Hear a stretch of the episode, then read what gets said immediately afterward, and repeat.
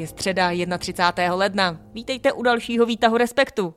Dnes s Františkem Trojanem o digitalizaci školství a taky o změnách v přihláškách na střední školy. Já jsem Zuzana Machálková a přeju vám přínosný poslech. Výtah Respektu? Dnešní Výtah Respektu. Nejprve krátké zprávy.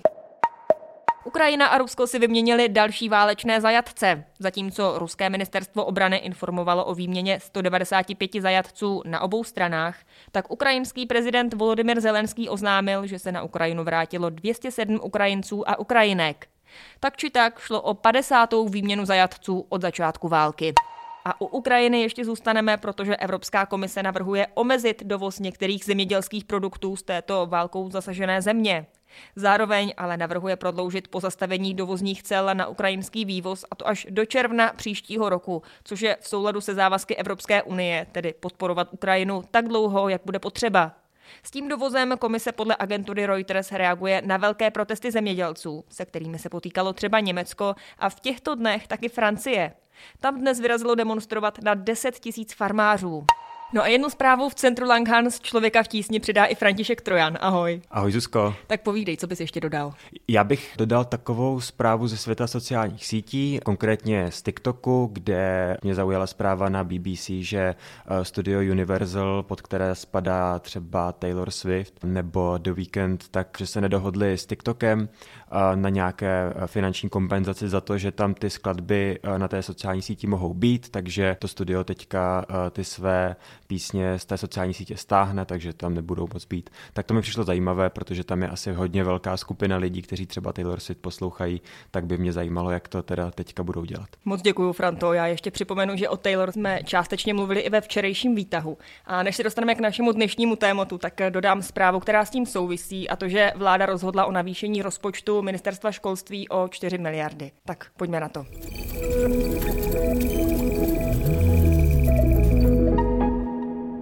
Dnešní Výtah Respektu. Všichni máme v paměti tu míru stresu a nervozity, která provázela to dlouhé čekání na výsledky eh, přijímaček. Tak na loňské přijímačky na střední školy vzpomínal ministr školství Mikuláš Beck. A vzpomínají na ně i letošní, teď už devátáci, jak říká učitelka jedné pražské základní školy Anna Macků. Loni samozřejmě ani letošním deváťákům neunikly ty dlouhé fronty před různými školami, takže si myslím, že to je pro ně určitý takový varovný signál, že určitě to nechtějí podcenit. Myslím si, že to, co viděli loni, tak nechtějí zažít. Letos by vše ale mohlo být klidnější, protože celý proces přihlašování prošel digitalizací a už od zítřka, tedy od 1. února, se uchazeči o studium na střední škole budou moct hlásit i elektronicky.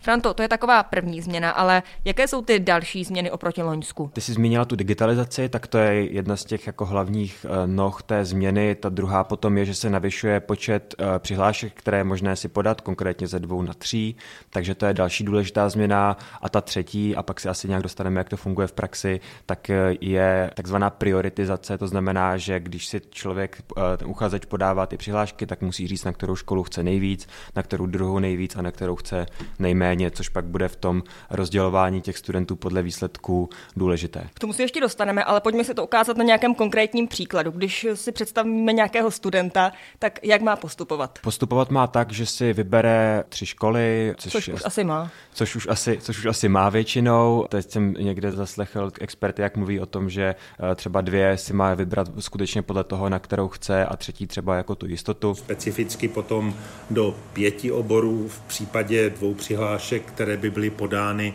do oboru eh, vzdělávání s talentovou zkouškou. Každopádně tady ty tři školy si tedy navolí, potom u nich určí, na kterou chce nejvíce, teda na kterou chce druhou nejvíc, na kterou chce nejméně a tak to pak může podat uh, tu přihlášku uh, elektronicky přes ten nově spuštěný systém. Zachovali jsme i v tom novém systému možnost pracovat buď vlastně jakousi kombinací výpočetní techniky a toho tradičního způsobu, anebo skutečně podat ty přihlášky po staru papírově. S tím, že pak to eh, zdigitalizuje sama ta škola a vlastně to jako načte do toho centrálního systému. Není potřeba přílohy ověřovat, respektive provádět úřední eh, překlady. Na e-mail vám přijde PDF s potvrzením, že jste úspěšně podali přihlášku a ředitelé středních škol v ten samý okamžik vidí v systému DIPSy vámi podané přihlášky. Pak se konají ty přijímací zkoušky. Vlastní jednotná přijímací zkouška se v zásadě proti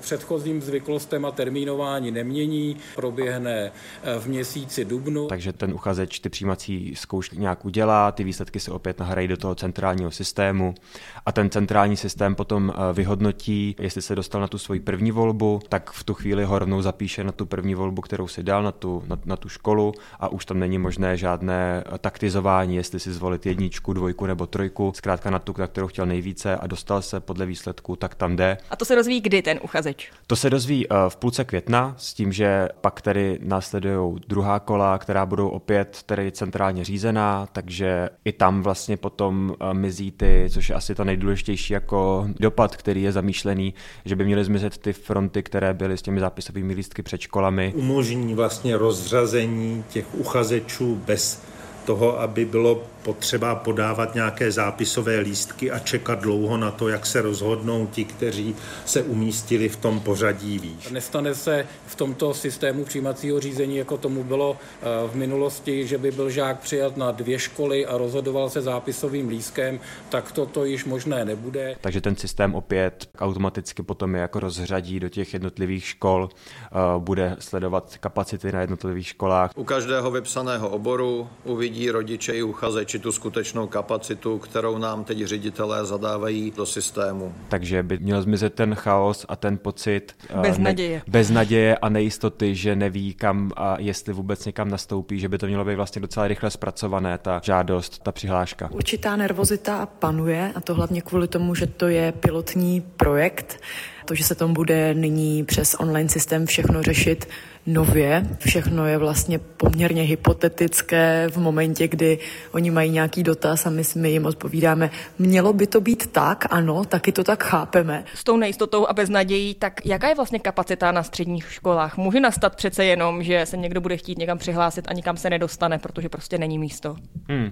Já jsem tohleto řešil už před časem, kdy jsem psal o tom, že se zamýšlí takováhle změna eh, přijímacího řízení, kde v tuhle chvíli, jestli jsem to zaznamenal správně, tak uh, ta kapacita je asi něco málo pod uh, eh, 700 tisíc míst uh, v rámci Česka. A já když jsem o tom mluvil s ředitelem CERMATu, tak on mluvil o tom, že to zkrátka vypadá tak, že těch míst skutečně vlastně nebylo o tolik méně, než kolik bylo uchazečů a že opravdu šlo o to, že ten systém byl tak chaotický, že se v květnu zdálo, že těch uchazečů na, tam, na ten počet míst je opravdu velký uh, přebytek a že potom, jak se to tak různě přerozdělovalo a ty žáci nakonec se někam jako dostali, takže se nakonec někam dostali. Franto, a když se to spouští 1. února, tak očekává se nějaký tlak, že o půlnoci studenti uchazeči a jejich rodiče budou eh, čekat a přihlašovat se, nehrozí třeba že nějaké přetížení toho systému? Pro každý takovýhle systém, když se v jeden moment přihlásí nebo se do něj snaží dostat, snaží se ho používat opravdu velké množství lidí, tak hrozí asi i tady.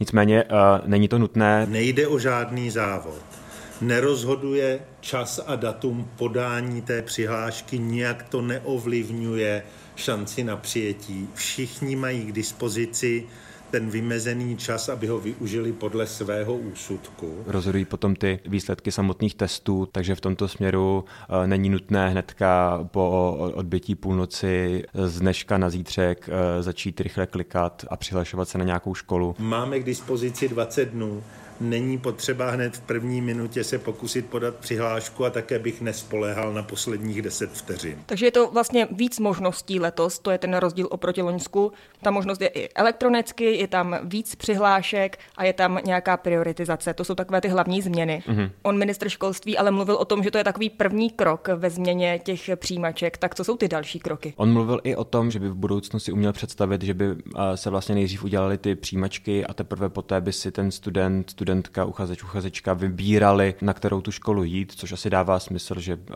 v momentě, kdy člověk ví, jako, jak vlastně ty testy zvládl, tak teprve podle toho si bude vybírat, na kterou tu školu vlastně má šanci se z nějakého třeba eh, loňského průměru jako dostat. Chtěli bychom také v budoucnu přenést konání té jednotné přijímací zkoušky ideálně na základní školy, ale to jsou kroky do budoucnosti. Zároveň, a ona o tom byla hodně velká debata kolem té zvažované změny, kolem té zvažované digitalizace, kdy třeba programový ředitel Eduin Miroslav Řebecký mluvil o tom, že ty přijímačky by obecně zasloužily nějakou, nějakou větší reformu a tam se dá jako zmínit, že uh, jestli je opravdu jako nutné, aby to bylo takto centrálně řízené, jestli to nemají být spíš právě ty školy, které nejlépe vědí, uh, jaké kompetence od svých žáků a žákyní budou chtít, tak takovéhle kompetence pak u těch přijímaček zkoušet. Tak třeba tohle je nějaká otázka, která asi bude před eh, ministrem a před dalšími ministry stát. Na to moc ti děkuji za ten souhrn. Taky díky. No a na webu Respektu už jsou nové texty, co se v nich dočtete, schrnuje šéf-redaktor Erik Tabery. Já bych asi doporučil rozhovor Marka Švehly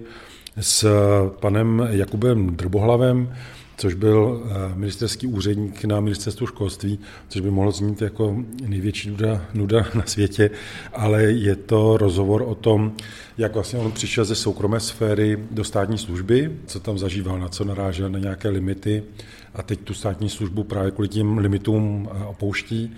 To je takový trend, který se často opakuje, že do toho chtějí vstoupit nějaký lidé, kteří to chtějí trochu změnit, posunout dál. A myslím si, že tady je zajímavé si vlastně poslechnout, na co ten člověk, který něco chce dělat, jako naráží. A v tom, že tam jsou nějaké jako detailní vlastně příklady, tak si myslím, že to dobře ilustruje tu naší situaci. Výtah. Jo. Výtah respektu. Co ještě jinýho? Dnešní. Výtah respektu. A to je pro dnešek vše. Moc díky, že posloucháte, že se k výtahu vracíte a těším se na slyšenou zase zítra v pět odpoledne.